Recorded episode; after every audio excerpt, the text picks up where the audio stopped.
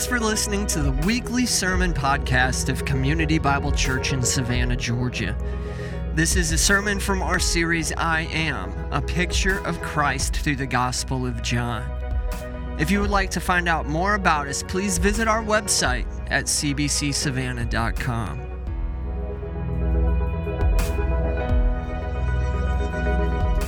Just a kind of real quick recap, if you weren't here last week, we had Compassion Sunday, and, and they were in town, uh, their organization, and we partnered with them, uh, adopting a, a village in the Philippines. And uh, so we, as a church personally, uh, were able to adopt 53 of those of those children, which is awesome, and another nine, uh, another excuse me, another 29 of the of the Mahigo children in Rwanda. And so uh, we are over the weekend, and over everyone coming through through the, just kind of the community. 119 children were adopted, which is awesome.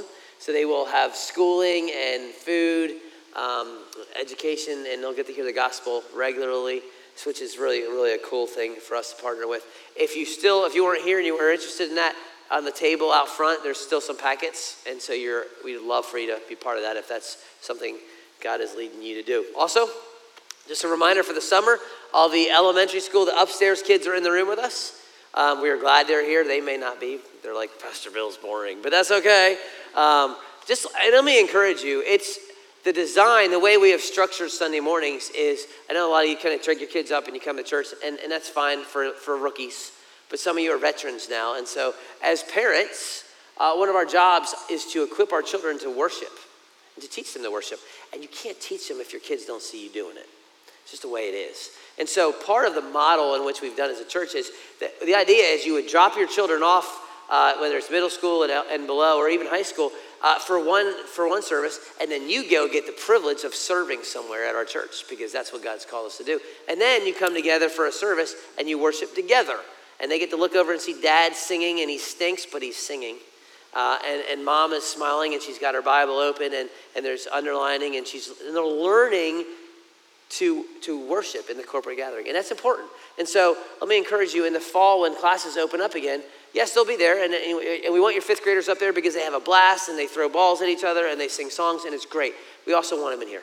Um, it's just part of equipping them to one day they're going to be leaders in the church. And so just let me encourage you with that. But we're glad that they're here. I will try to preach shorter this summer, and so will some of the other guys, just so you are not going crazy. But we do have some sheets in the back that have been designed to go along with the sermon, so it kind of keeps them engaged a little bit. So speaking of that, you know, with summer in full swing, here's my encouragement to us as a church.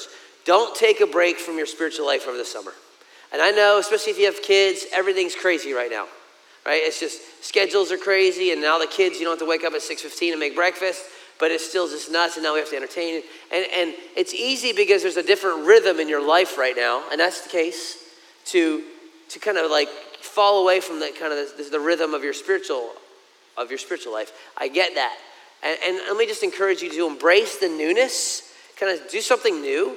Uh, maybe you know you're going to the lake in a few weeks, you're going to the beach, whatever. Get a good book on parenting, on on some spiritual uh, aspect of your spiritual life, maybe an area that you need to grow in. A book I mentioned a few weeks ago would be a great one for you. It wouldn't be a real upper, but it'd be helpful. Called "Respectable Sins" by Jerry Bridges. It's a real winner right? It'll make your summer great. It's a summer of fun. Um, but just ch- kind of don't take a break from your spiritual life. And don't be frustrated uh, just because the rhythm's out, because I get it. it. And it's challenging. I got four kids, and they just want to be entertained. And, and I say, Oh, you're not entertained? No, this, there's my bad gladiator reference for the movie. So, um, but don't, don't take a break from Jesus, because eventually August will come. Believe it or not, some of the parents are like, Yes, we can't wait till August is coming. August will come, and we don't want you to uh, be just exhausted physically, mentally, spiritually. We really want the summer to be a refreshing time uh, in many ways for us as a church. And so, actually, that plays into the, the, the cry for this series that we're going to do for the summer. If you're kind of new to our church, what we usually do is we, our rhythm of, of, of church is we typically, for the most part, work through books of the Bible. So we'll start a new book in January, we'll start a new book in the fall, and kind of try to get through two books of the Bible, usually one old, one new. It's, it's a, you know, not always the case, but we try to do that uh, every year. Uh, in the summer, it's an opportunity for us to do something a little bit different, um, where we still do expositional teaching, but um, we kind of we create series that you, if you're out for two weeks because you're at the lake or whatever, you come back, you don't feel like you're lost. So they can be standalones, but they also are part of a series. It also gives us an opportunity for some of the other guys on staff to preach and teach. And it's an opportunity for us to develop younger preachers. I was the younger preacher at one point, right? When everyone was like, crud, Fowler's on. You know, I was that guy. So, uh, what I want to encourage you to do is not be crud, Fowler's not on. Or, because what happens is it is a good thing for a church to hear other voices. Uh, because this is not, uh, I am not the Holy Spirit, right? I am not the only vessel in which through God speaks. God uses his people, God uses different voices, same Bible, same spirit, same church. And it's actually a healthy thing for us to not become a cult of personality.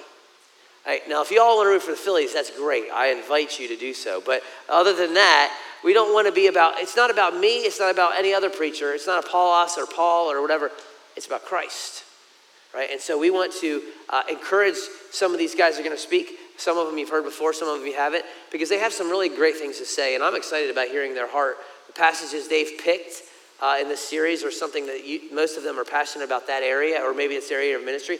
I think there's going to be some great fruit from it. And so I want to encourage you guys to come expectantly as we open this new series, which is really aimed at being a refreshing series for us after Judges. I promise there'll be no, you know, beheadings or uh, anything crazy like that going on. At least not that I can foresee, unless these guys go off the map, and then we'll talk to them about that. But um, as you can hear, I'm a little better. If you were here last week, I was sick, uh, not feeling so great last week. Feeling great this week. I got that's because I got on Monday. I got some steroids. Got in the gym, pumped some iron.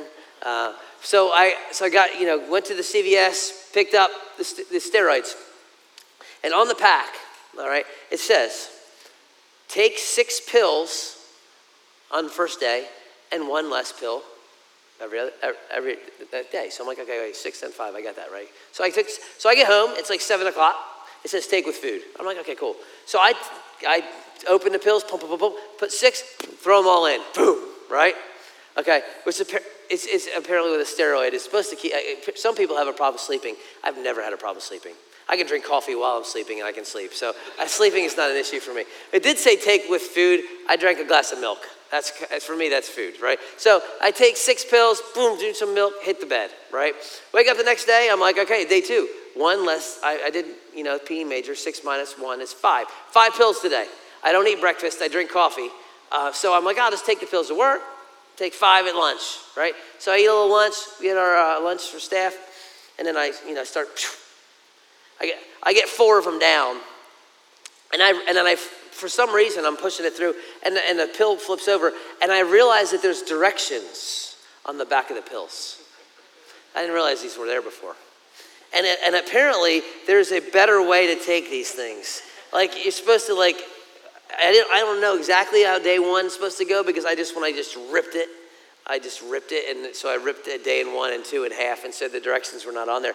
But there's a cute little arrow that says day one, take before breakfast. Boop.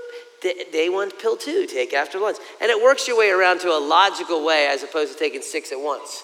So I'd already taken four on day two, so I figured it doesn't really matter at this point. I take the fifth one then, because it's not going to hurt me, right? And then from that day on, point on, I took them the right way, right? And I'm fine.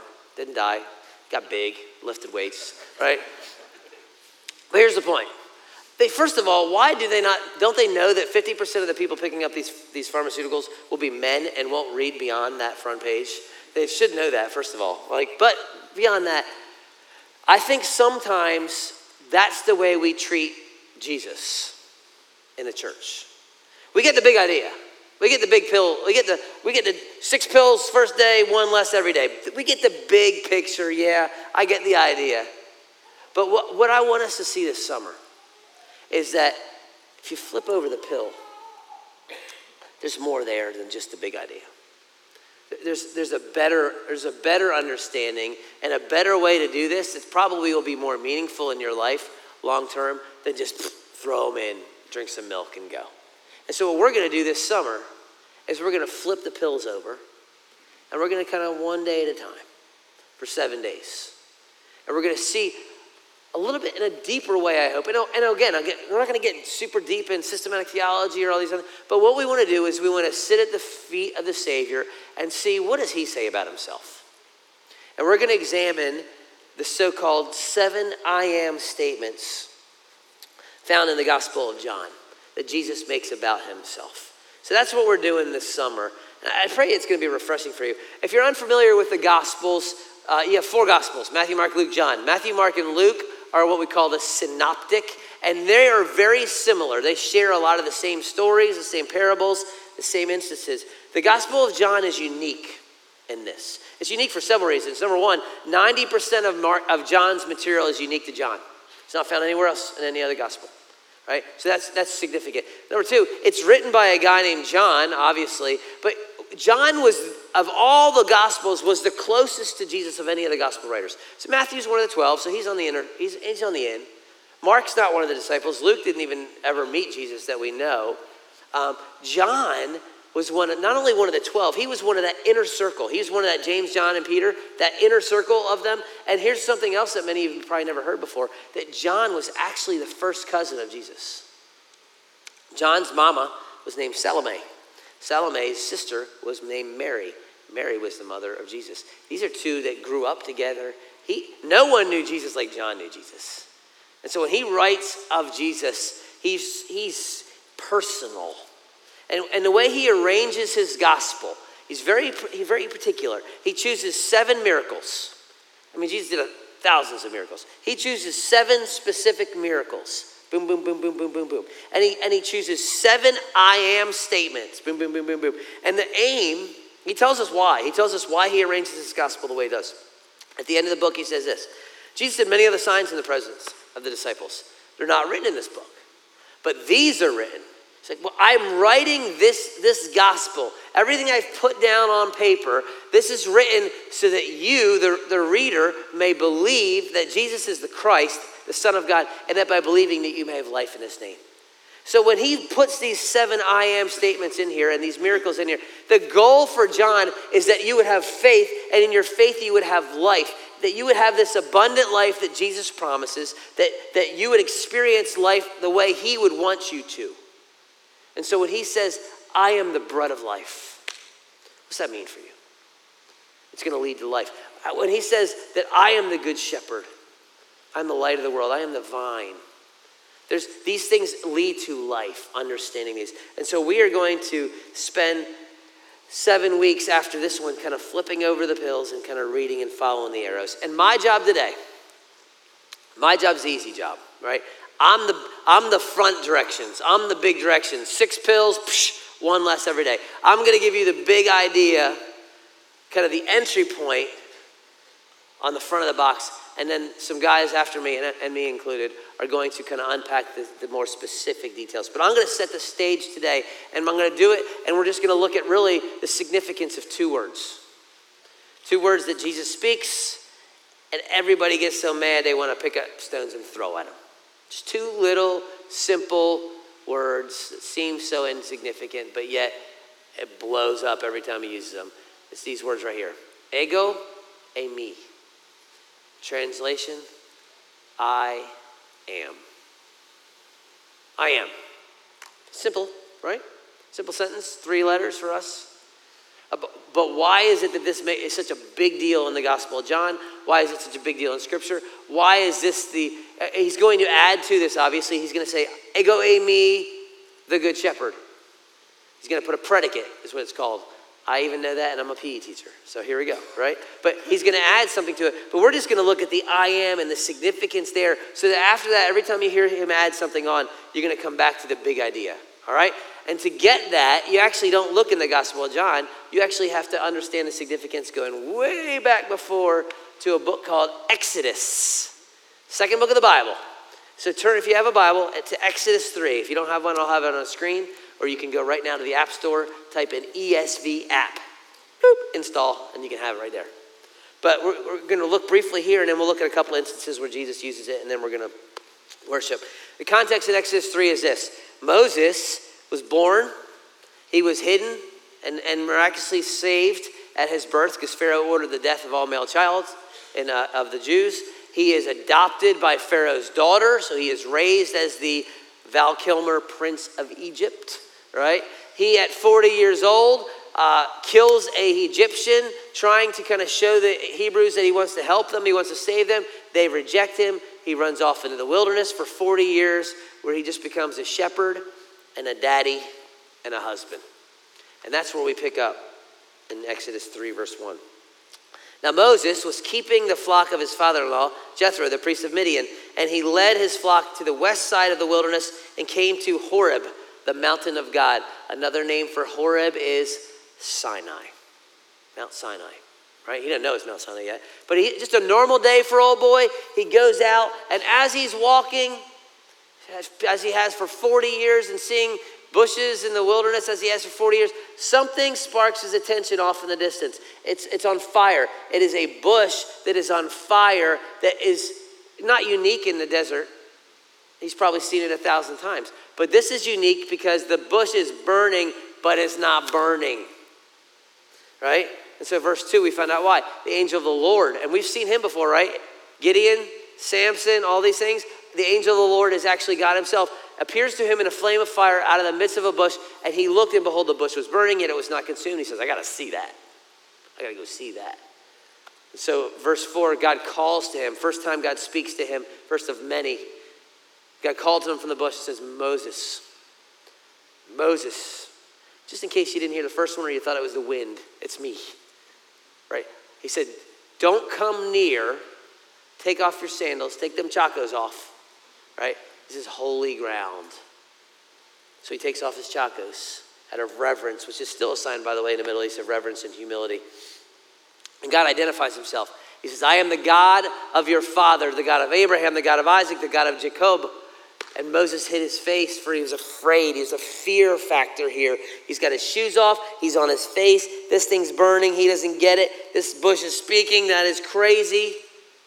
Right? It's, it's, a, it's a big scene and then God says in verses 7 through 9, you can read it later I've seen what's going on in Egypt, I've seen what Pharaoh's doing. I'm going to do something. Here's what I'm going to do I'm going to send you. I'm going to send you to Pharaoh that you may bring my people, the children of Israel, out of Egypt.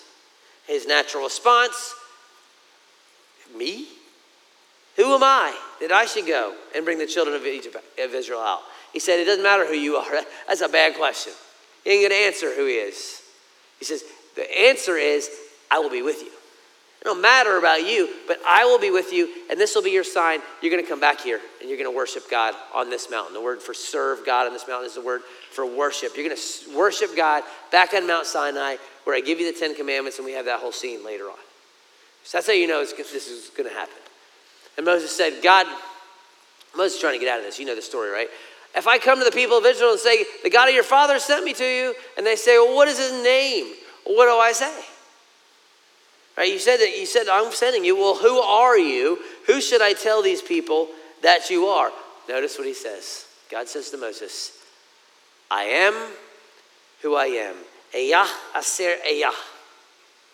Tell them I am has sent you. It's, it's this word, it's, it's from the Hebrew word hayah. Not hayah like Bruce Lee hayah, but hayah is, is just a, it's the word to be in Hebrew, right?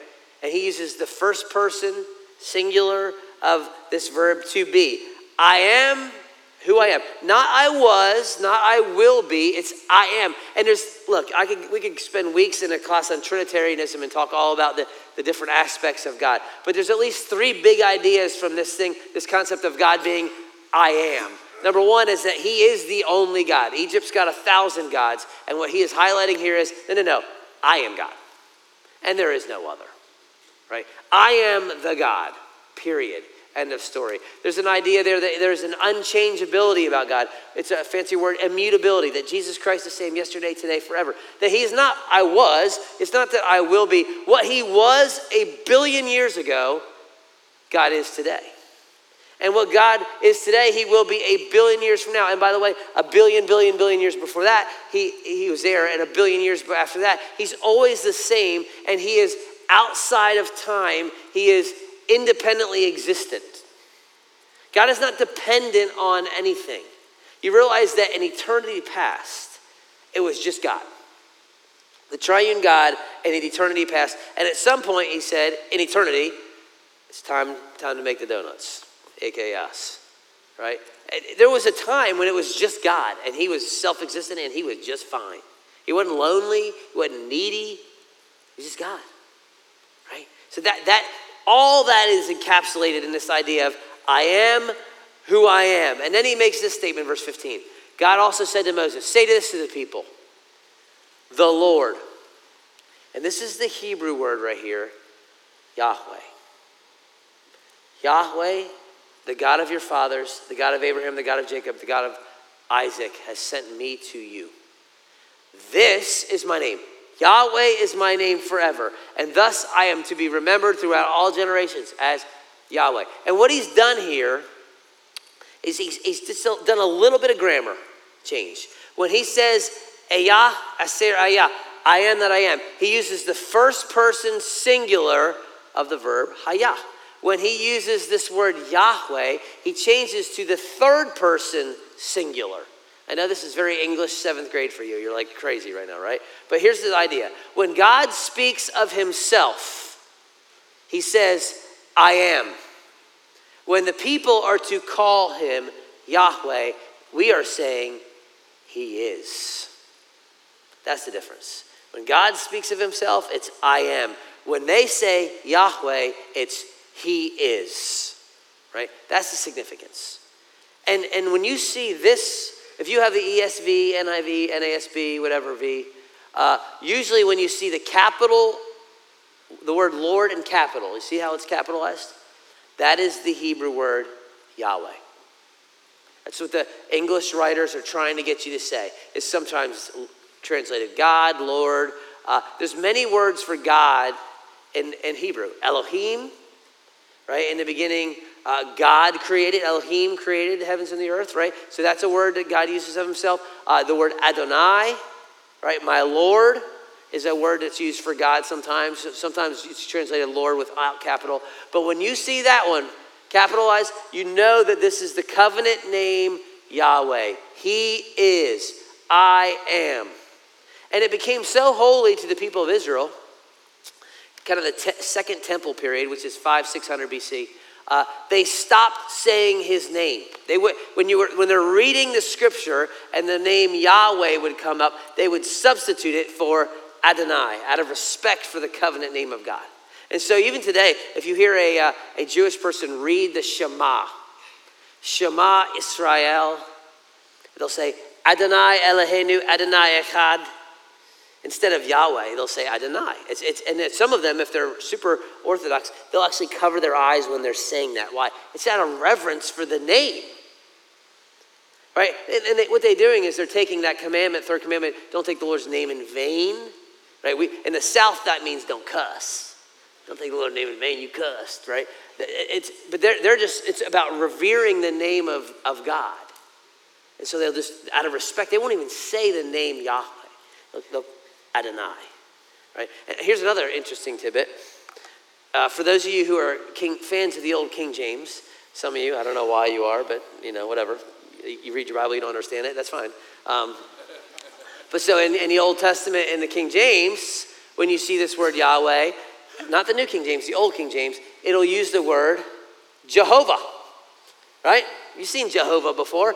When I think of Jehovah, I think of Indiana Jones in The Last Crusade. That's what I think of. But that's just me, right, in my 80s mind. But um, the word Jehovah, not a bad name, but it's actually a made up name, believe it or not. Let me show you how this works. This right here is a picture of a modern day Hebrew Bible, right? If you go out and buy yourself the, uh, the modern day Hebrew Bible, this is what you're going to get. Remember, Hebrew is read from right to left. And so you have these little dots. You can see them unless you're in the balcony, maybe. These are called vowel points. So there was no vowels, uh, vowels in the original Hebrew language. They just knew how to pronounce it.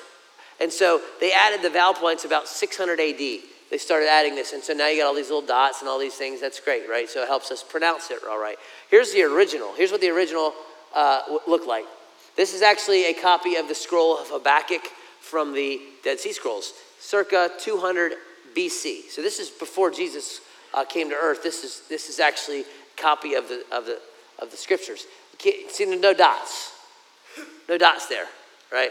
No vowel points. right? So, so how did they know how to do it? They just knew how to do it, and they just were smart. But here's what happened, okay? 1500 AD, Pope Leo X, his confessor, uh, they take the name Yahweh. There it is. That's the Hebrew word Yahweh, right? Uh, the tetragrammaton, they, they call it. It's these four letters. They took the name, the consonants from this word, Yahweh, and they took the vowel points. This is the Hebrew word Adonai. Okay, there's the A, O, A. I know it makes no sense. Trust me. That's why we don't. That's why I don't speak Hebrew. But um, they took the vowel points from these from this word Adonai. They superimposed it on the consonants from this word, and this is what they get. There's you can see there's the Yahweh. There's the vowels Adonai, right? And you get Yahovah, a made-up name, right? It's not bad. I mean, if you're like, oh man, I've been saying Jehovah Jireh for 20 years now. Okay, that's fine. It's not bad, right?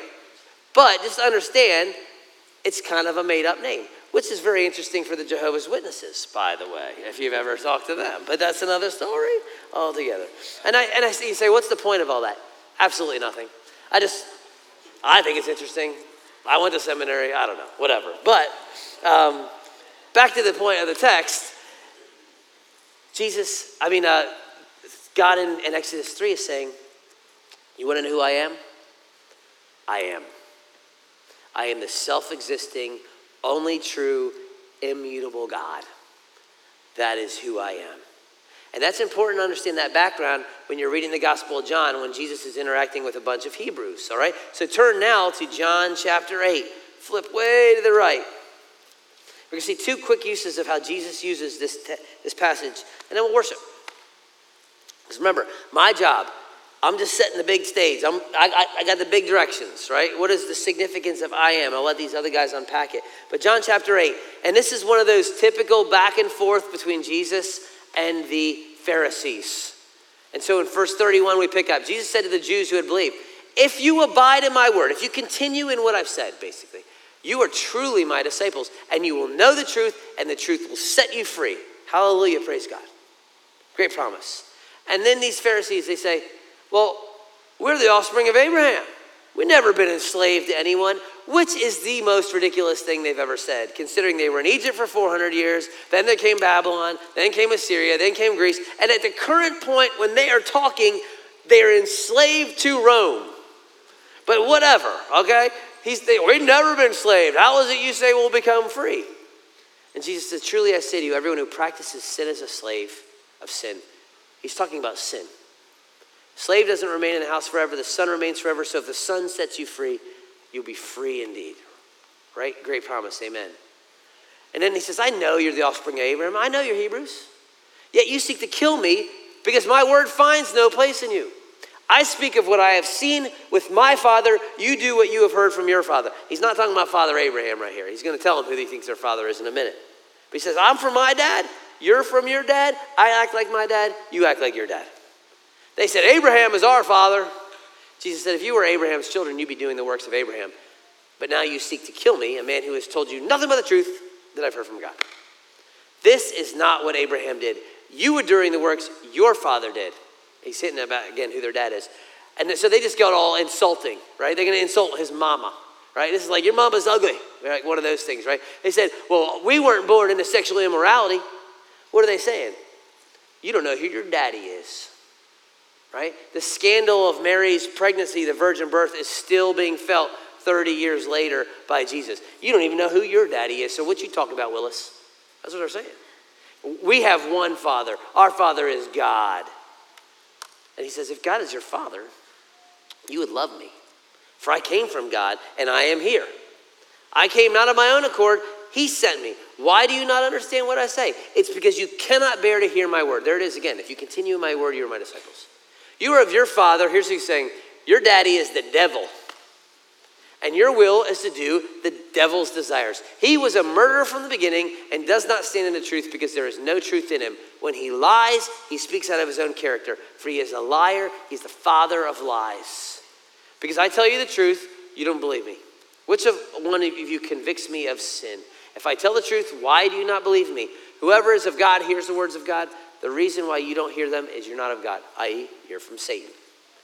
And the Jews said, Are we not right in saying you're a Samaritan and have a demon? This is like uh, they're attacking him racially, they're attacking him spiritually, they're insulting him. Jesus said, I don't have a demon.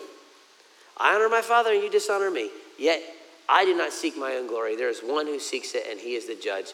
Truly, truly, I say to you, if anyone keeps my word, there's this idea again of keeping his word, he will never see death. The Jews said, Now we know you have a demon.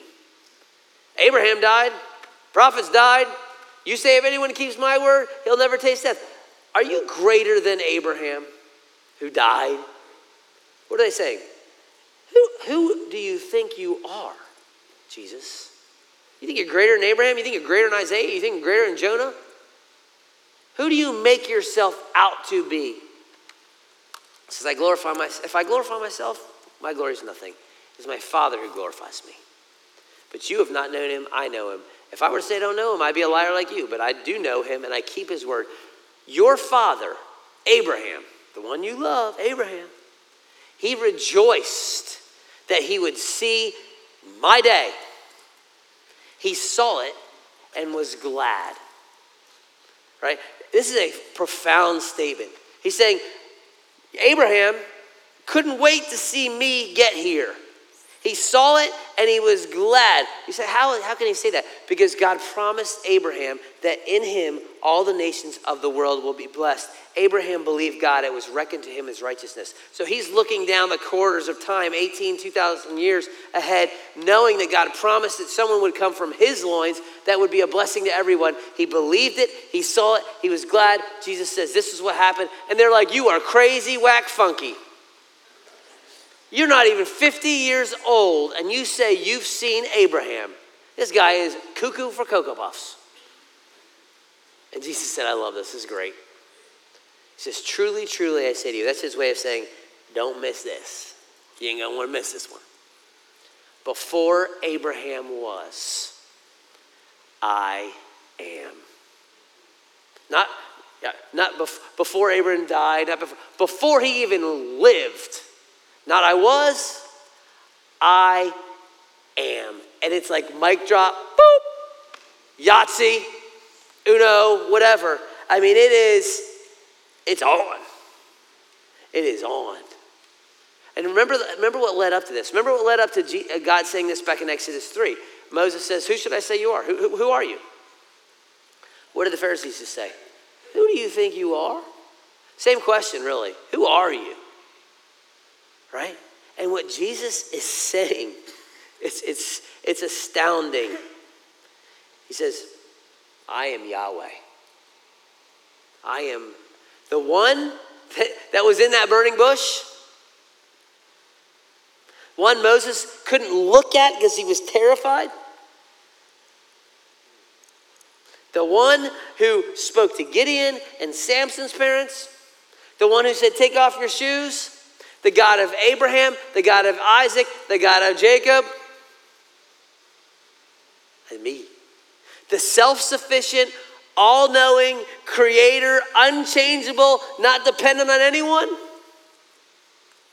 And again, think of their context too. They are Old Testament Jews. They're, for them, God's presence, the presence of Yahweh, is where? In this place called the temple. And you go through the outer court, and then you go into this holy place, and there's some bread over here, and there's some candles over there, and there's a little altar, and then there's this veil, this curtain. And no one can go behind the curtain except the high priest once a year. Behind that curtain, the Ark of the Covenant, there the presence of Yahweh dwells. And what Jesus, it's cloaked behind this veil. And what Jesus is saying is, no, no, no, it's not behind that veil anymore. It's not cloaked behind there, it's cloaked in human flesh.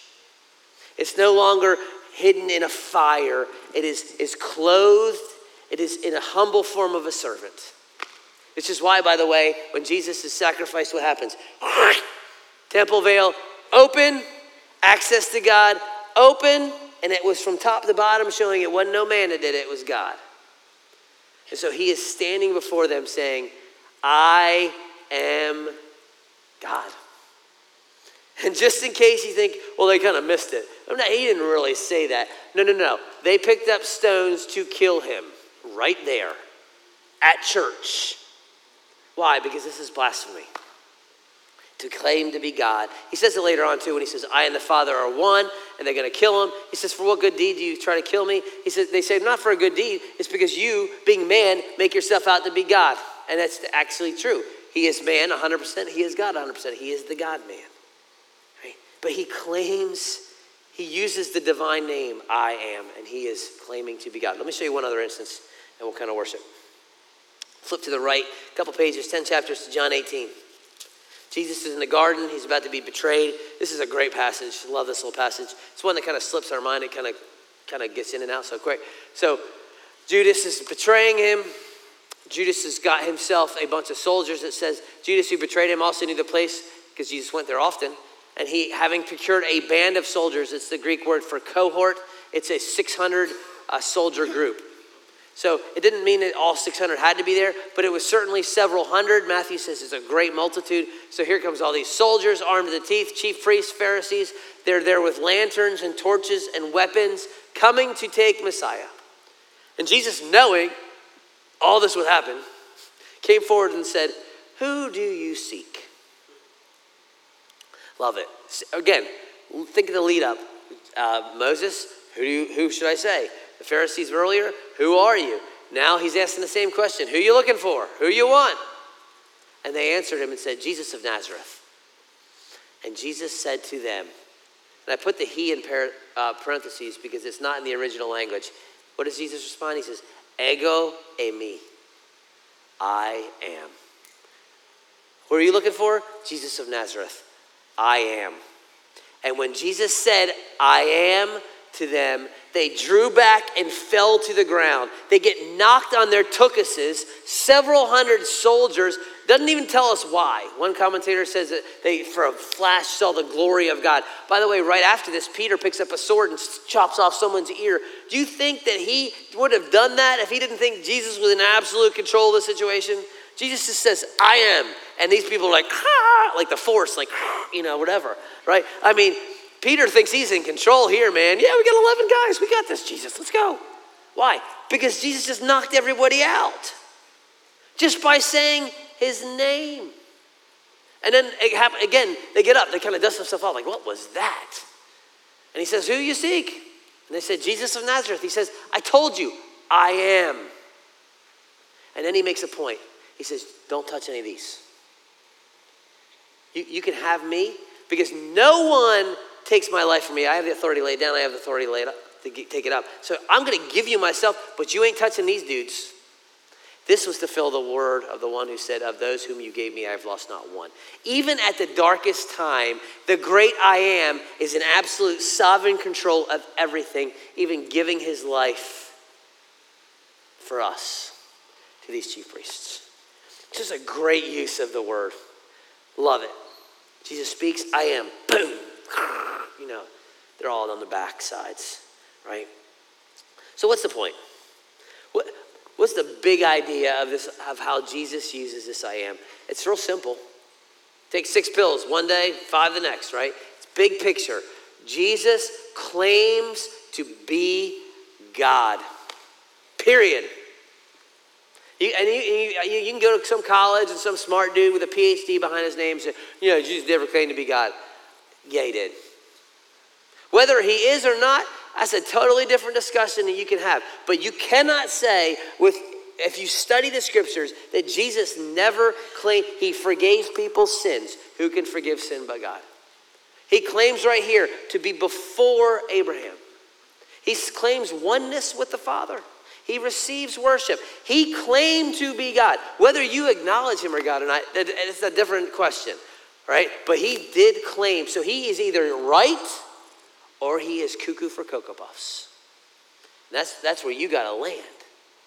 But the big instructions here, and this is the gateway for all of these other seven statements. You got to come to Jesus as God. He says, You, you got to abide in my word. Those who continue in my word, they're my disciples.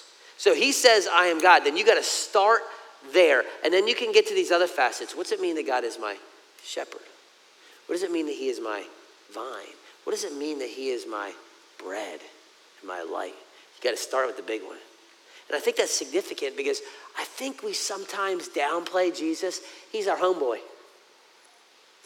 He's this blonde hair, blue eye hippie with flowers in his hair, running through, listening to the Beatles. That's our Jesus sometimes. Right? And I'm not trying to take away the humanity of Christ because it's a significant piece of who he is, but he is God. And if he is God, doesn't he not deserve our reverence and our obedience? I think we treat Jesus in the Church of America when he speaks, it's a suggestion. Yeah, well, that's what Jesus says. He's, is he God? He claims to be God. If he's God, shouldn't I listen to him? If he says this about marriage, shouldn't I say, okay, that's what Jesus says? He's the king. If he says this about repent and turn, if he says this about love your enemy, forgive, be generous, stop loving money, if he says these things, should I, should I treat them as suggestions or should I treat them as commands from the king? I think we struggle with that a little bit. I think we say, yeah, it's just, you know, whatever. It's just, you know, Jesus is kind of this thing over here. He's either God or he's not. And if he's God, he is worthy of our love and our worship. And I think we got to start there. But here's the other amazing piece of this. Yes, he is God. He is magnificent. He is the great I am. He is the Alpha and the Omega. He knows all things. He created all things. All things were created for him, through him. All these, yes. At the same time, he cares deeply and intimately about every single one of us. So much so that he wants a relationship and intimacy. It's not just he, he makes these broad statements. He's not just this God that stands back at 50,000 feet and just kind of like, yeah, I'm God, I'm just kind of in charge. He is a God who draws near. He is a God who, a couple chapters after this, he has the disciples out and they're all fishing. And he calls out, hey, children, y'all catch anything? Come have breakfast with me. It's a God who desires intimacy. I made a little coal fire here. Let's chill out. We'll get warm around the fire. Let's eat. Let's talk about some stuff. And he looks at Peter and he says, Hey, Peter, do you love me?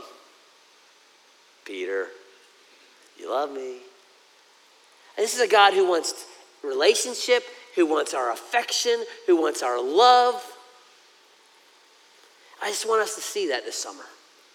I want us to experience not just that Jesus is God, yes, amen.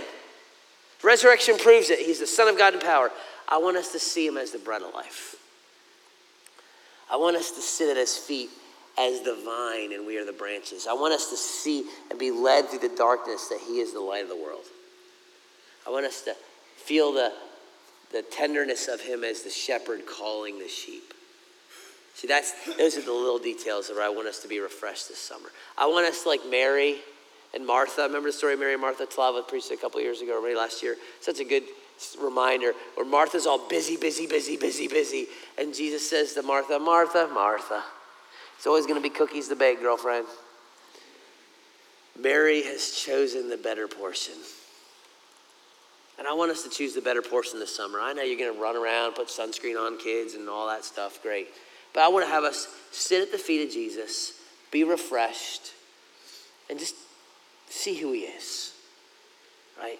See what he says he is, and then experience the life he's created us for. I want us to be like the woman at the well where Jesus tells her, you know, you, you drink that water, you're going to get thirsty again, but you drink the water I have to offer. You will never thirst. There'll be springs of water. That's, that's what I want us to be as a church. And so that's where we're going to go. So let me pray. Um, I'm going to let these guys, that's the big idea. I'm going to let them kind of flip the, flip the pills over and we'll read a little bit more. But we're going to remember the cross uh, and remember that God became a man. Why did he become a man? Because he had to die as a man to pay for the sins of men and women. You, he, had to be, he had to be humanity to die for the sins of, of humanity. And so, but he had to be God to be able to die for all of our sins. And so we're going to remember that at the table. Uh, and we're to, the way we're to do it this morning is uh, we're to come forward to these tables or back or those one on the balcony. And as you kind of grab uh, the elements, you'll go back to your seat and just think and, and reflect and then take at your own time. But remember, as you're holding that bread, you're, you're holding something that pictures the body, that God became flesh and blood. and was able to be pierced and crushed and bruised. And he was able to bleed. And he bled so that you could have forgiveness of sins. And, and it's significant for us. And so, if you are a follower of Jesus, if you are one who abides in his word and truly his disciple, he actually says you must, earlier in John 8 that you must believe that Yahweh, that I am, the ego eimi, or you will die in your sins. And so, if you've come to a place where you have believed that he is, man, we invite you to celebrate with us this morning. We, we would, I mean, I don't care if you're from Texas or Honolulu or wherever. If you're a follower of Jesus, you've put your faith in, in him for the forgiveness of your sins, come to our table. It's a, it is the table of the church. It is the table of the redeemed. And if you haven't, we just ask that you would abstain because this is a, a, a, memory for those who have put their faith in Christ. But we would say, hey, would today be the day of your salvation? Would today you put your faith in this one uh, who gave his life for your sins? And then we'll sing, we'll worship. I think we got enough. We got it done. Um, it's going to be a little bit of a train wreck. We just, you know, uh, ask that these two groups, you guys try to come down this aisle if you can. You may be split into two, or I don't know, and kind of go back the outsides. Same with you guys over here. Kind of come down that way and go back the outsides if you can. It's fine if you bump into people. We're fine. Grape juice comes out of your pants, so we're good. So, um, but this is our chance to, as a body, remember. So let me pray for our time uh, of memory in that way and singing, and then we'll worship through song. Father, I ask that as we remember your Son, the great I am, the one who came, the one who is, who always is, who always will be, um, but yet he entered into human history as a baby. He lived this perfect life. He died a death I couldn't die. I didn't want to die. Paid for my sins, paid for our sins, rose again. As we remember that, uh, let us just be, just not lose sight of the, the miracle of that that the Good Shepherd laid down his life for the sheep because he loves the sheep. We're thankful for that, Lord Jesus. Um, just refresh us this summer, choosing the better portion. It's in Christ's name I pray. Amen.